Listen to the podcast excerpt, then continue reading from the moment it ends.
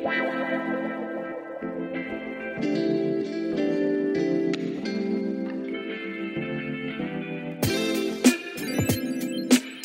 world leaders and environmentalists converged in Egypt last month to talk about climate change mitigation, what they had to say about the built environment was not very encouraging.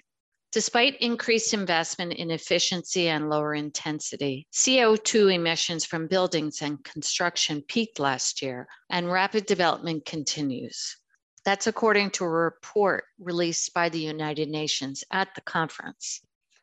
Welcome back to Sustainability Street, our podcast on the intersection of commercial real estate and the world we live in.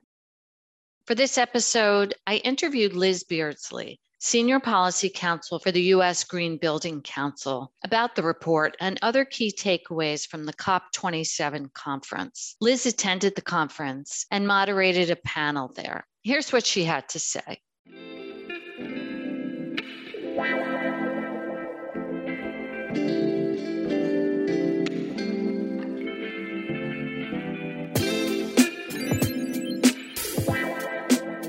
COP stands for Conference of the Parties. For the past 27 years, the high-level meeting has brought together all the countries that ratified the United Nations Framework Convention on Climate Change.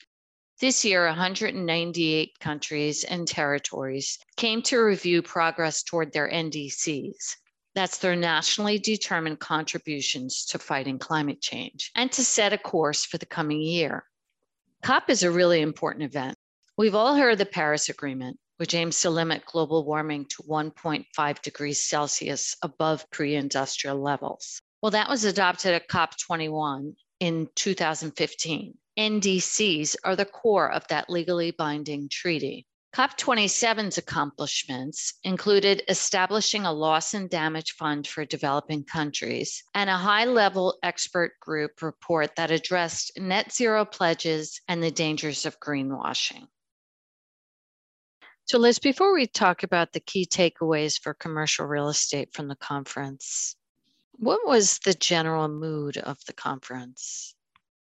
I felt it was sobering that there definitely a sense that we're running out of time, and all of the data is showing that warming is increasing, and perhaps faster than scientists would have predicted. So there were numerous reports that came out over the 2 weeks that highlighted various aspects of that. Ambition, even the NDCs are not ambitious enough to meet 1.5 degrees warming. And then progress on the NDCs. The actions are not even supporting what's in the NDCs.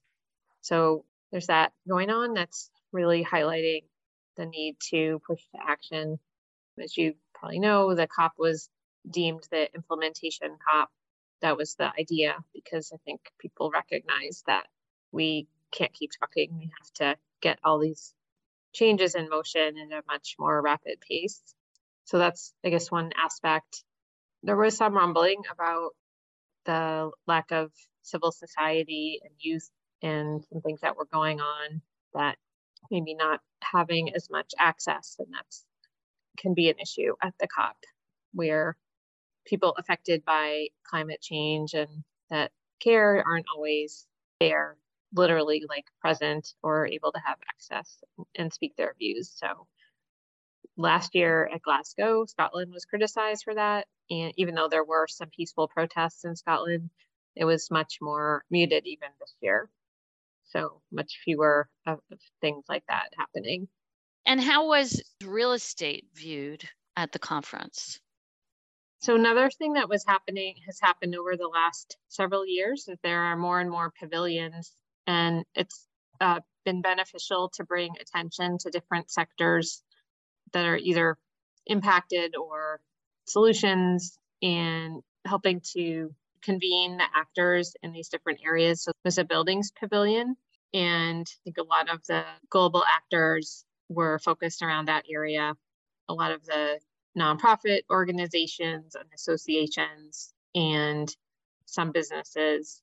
I would say commercial real estate as a subsector wasn't hugely present. It was more organizations, solutions providers like HVAC, specific industry sets who are heavily involved in some specific decarbonization efforts like the concrete sector. And then, you know, interests like public housing, affordable housing, and others like that. And then, of course, engineers and architects and their associations as well. So I think that's kind of the mix of who was there. There were, you know, some of the global tech companies were there and, you know, in and out of the building space, as well as other topics. And in terms of how is real estate or the building community's progress viewed? Are they way behind or? Yes, we're way behind. So there are increasing companies and as well as cities and states that are committing to net zero buildings under the zero carbon building commitment. However, the reality is that global emissions from buildings have actually peaked. They've reached their highest point in 2021. And a global status report on buildings and construction was launched the first week of COP and like lays out all that data. So there's been some improvement in energy use intensity, but we keep continuing to build. And in particular, the less developed emerging economies are still creating a quality of life and providing more space for their residents and businesses. So that increased construction is leading to an increase in energy use and emissions from global buildings. So not a great progress report. Can you talk about some of the other key themes and action items that emerged for real estate? There's been a lot of talk about various solutions, a focus on heating and cooling, heat pumps in particular, beneficial electrification, some, you know, specific solutions for less developed rural areas and so on. I think there's also some sort of general calls for policy and for finance. But I think overall what's still missing is a bit of the how-to. So how do we scale effectively? And even some of the roadmaps kind of lay out some of the pieces that need to be done, but not really how we provide that increased level of coordination across finance, government, and private sector to make it happen. So I think that's what we would look to as, you know, a critical next step so that we're not in the same position 2-3 years away where we're still continuing to grow global emissions. And another theme that's emerged is whole life carbon. So paying attention to the carbon related to materials and not only operations, but, you know, getting both of those addressed. And, you know, depending on the region of the world and the country, it may be especially critical to pay attention to materials where there's a lot of development. So that's an issue that's emerged and is really kind of stuck this year. In terms of roadmaps, I think there was a report released at the conference by the UN high-level expert group around net zero pledges, and it seemed to be calling for more regulation around net zero commitments. Yeah, and it's also being referred to as the greenwashing report. And actually pulled it up right before our call here, because I do think that in combination with some of the asset managers and asset owners from the investor side, there's a global investor strategy, and that's pulling more of the investment side of things to demand net zero. And then this report on sort of greenwashing or how to make net zero commitments real, I think will get more attention. And as those things align and move forward, there will be a lot more scrutiny. I think that was the intent here. So, you know, this report, it's not rocket science, but it's basically making actions and investments line up with what you say. Mm-hmm. So there's different recommendations for private sector, for jurisdictions and others, and finance specifically. But basically looking for, if you're claiming net zero, you need to be able to demonstrate how your actions are aligned with your target and how your investments also align. And there's even also like a lobbying part to that as well, how lobbying and policy engagement aligns with your net zero targets. It's concise but comprehensive in terms of all the pieces that should be lining up and able to call yourself having a net zero target. Does there seem to be a push to kind of have a universal definition of net zero? Because I know that's something that's been a question here in the United States. It's a good question. You know, there were some discussions of that in the buildings pavilion. I think there's definitely interest in it. Whether there's progress on it, I think I couldn't say. Much in the U.S. action in terms of regulation has been on the state and local level. And I think you moderated a discussion with local leaders, and there's some great things being done. Tell me about some of the key takeaways from your panel. So we had, for example, Mayor Licardo from San Jose. He sees climate and equity as inextricably linked with quality of life for his residents. So they've really invested, they've taken advantage of state of California programs to move to all 100% renewable energy for the city, but they're working on resilience for the power grid and are, you know, trying to implement microgrids and support and try to work with the utility, which Mayor Licardo recounted has been challenging. So that's one takeaway. I think they're also going to start working more on retrofits of buildings, which can be more challenging, but there's, you know, there is a lot in the Inflation Reduction Act, as well as the IIJA. I agree with you that a lot has been happening on the state and local, but certainly there was a buzz around the COP about the Inflation Reduction Act, and there were a large number of federal officials from the U.S. government talking about it, explaining it, engaging with partners. And I heard from quite a few people from other countries that were familiar with it, at least in passing, and were excited about what that means. Mm-hmm. Yeah, I think another one was Mayor Simmons from Greenville, Mississippi. He joined our panel. He's involved with the Mississippi River Cities and Towns Initiative. He talked about how at the moment of our event, there were barges that could not deliver grain, could not collect, they could not really conduct trade on the river because of the drought. And they're not able to meet capacity for moving agriculture and the impact of that on local residents and businesses. And as well as at other times of the year, you know, the risk of flooding. So he talked pretty eloquently about how climate change is affecting people in his community. They don't necessarily call it climate change, but they know what it is and they want to work on improving it. So he's focused on nature-based solutions, and that's become something he's trying to work on with other members of that Mississippi River Coalition to implement wetlands and other types of solutions along the river to help provide that flood storage capacity and reduce those risks as one example. After a short break, how does the rest of the world view the U.S.'s efforts to combat climate change?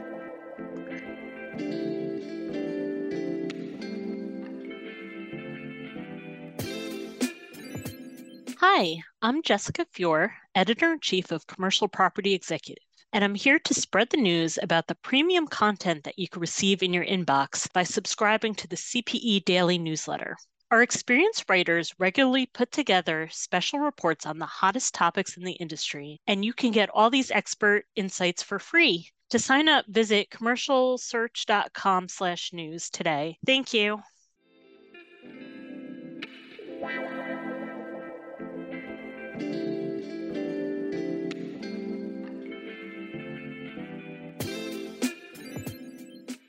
You talked about the buzz about the Inflation Reduction Act. How is the U.S.'s progress viewed in relation to other countries? Do people feel like the U.S. is doing enough? I think it depends on people. There's lots of opinions. So I think I read there were 35,000 people at COP. So I definitely heard from some actual delegates, some of the other country representatives that they were really excited. You know, you may have read President Biden gave a special address to COP And that was very well received. You know, I heard from some people afterwards, they were really excited and felt positive about what he was doing, not just saying, but doing.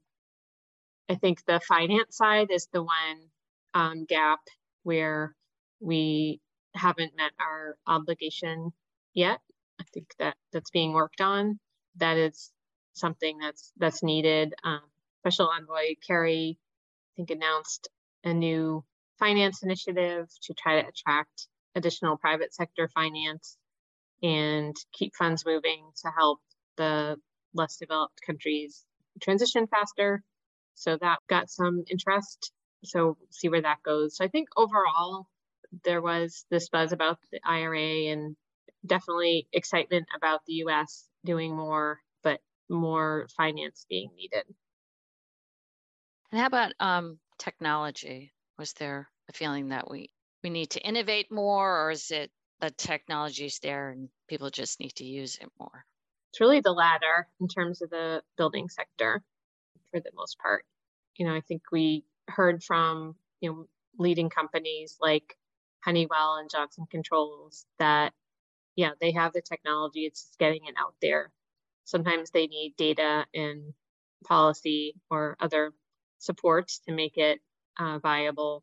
And workforce has also come up as a factor, a potential limitation in getting things out there faster. But technology is not really viewed as a gap in the building sector. It's viewed as we have the technology, and it's just how do we get it out there faster in more places. Were there any groups or solutions underrepresented at COP27? What I didn't see, so not necessarily that there were gaps in who was there, but I do think there are gaps in groups talking to each other. So it's such a large conference, and as the number of pavilions has proliferated, there's still like everyone has their groups that they're talking with, and the risk of that is you're not cross collaborating across sectors and really figuring out how to translate, whether that's definitions or language or policies that weave these things together to have greater impact. So I think, does that make sense? Yes. Speaking of regulation, I think there's a perception here in the U.S. that carrots work better than sticks, but are we reaching the point where, you know, we need more regulation? Was that a theme there? A little bit. I would say maybe more on the adaptation and resilience side. So there were a number of sessions and new announcements related to adaptation needs globally, as well as a new set of guidelines for resilient codes. I think that from the local and state governments that were there, you know, many talked about some of the regulations and policies they're working on, but not all did. Like, for example, Mayor Simmons was more focused on sort of programs and investment. So I think there was some variation depending on the, you know, the local culture and acceptance of regulatory approaches. I feel like if you look across the U.S., both carrots and sticks are both expanding, which is probably what we need. So we do have a lot more jurisdictions looking at building performance standards, and those were touched on by a few of the local and state governments speaking. There was also Governor Holcomb from Indiana was also in that session that you referenced, and he's a Republican, you know, red state governor from manufacturing state, and it was all about how they saw that the clean energy transition is happening and they could invest and get ahead and gain competitive advantage, or they could do nothing and be left behind. So they have a very targeted approach to transitioning their various systems and existing energy infrastructure and resources to, you know, take advantage and grow with the clean energy transition. So that was very interesting. And he really got around the governor. I heard from like all these other people from different like sort of walks of life about the governor of Indiana was talking about the governor of Indiana. So he made a big splash. And when you say adaptation, are you talking about building retrofits? Yeah. I think that is a big issue, particularly the finance end of it, you know, the cost of adapting properties. Mm-hmm. So what are some of the expectations for the coming year? What should companies be doing? What should countries be doing? Well, companies certainly in real estate need to be looking at their risks, their physical risks and their transition risks, and look critically at what they're doing and align with what's going to be soon, I think, a demand from investors to be 1.5 degree aligned.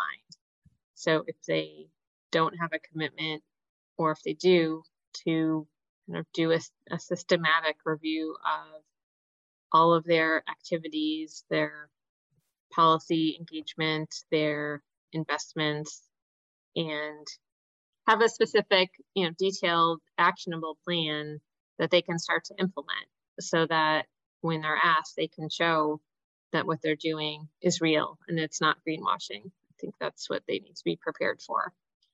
As far as countries, you know, I think there is a role for policy. I mean, some countries don't have a good building energy code, so that's obviously a place to start. Some of the countries where in Southeast Asia, where there's continues to be significant new construction, that's where really working on that embodied carbon could be impactful. If all of that future concrete could be actually storing carbon instead of being a source of more emissions, that could make a huge difference. So I think collaborating, and that's some place where the US and Europe have technical expertise and a number of companies trying to work on these technologies. So that's one area where technology needs to continue, and I know there's a lot of research being done and some demonstration type projects. And then really figure out what's the best policy that's going to work in that country for dealing with retrofits. So like Europe has done some building labels. It's like a step towards a building performance standard, but not quite. But countries like ours with a federated model where there's a lot of state autonomy, it could be harder. So I think we're going to see some more experimentation on how to get more broadly existing buildings to get on board for a path. So we'll have the finance signal that will be coming, but then the government, some types of government support that aligns with that signal, I think would be impactful. Wow, it's both exciting and daunting. Hopefully when we meet next year to talk about COP28, there will be progress on those points. Liz, thank you so much for coming on the podcast and sharing what you heard and saw at the conference. And thank you, listeners, for joining me on Sustainability Street. If you have any questions about this episode or suggestions for future episodes, please reach out to me at therese.fitzgerald@cpe-mhn.com. Bye for now.